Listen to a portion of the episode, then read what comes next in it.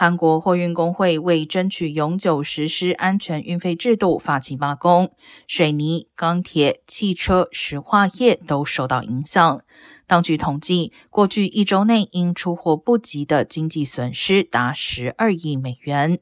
韩国政府忧心，如果罢工延续，可能导致损失进一步扩大，考虑扩大强制开工令适用范围。根据韩联社报道，政府下达开工令后，水泥混凝土运输车司机已陆续回到工作岗位。由于首都圈加油站库存油量大约仅剩两到三天额度，油罐车司机可能成为下一个遭强制复工的对象。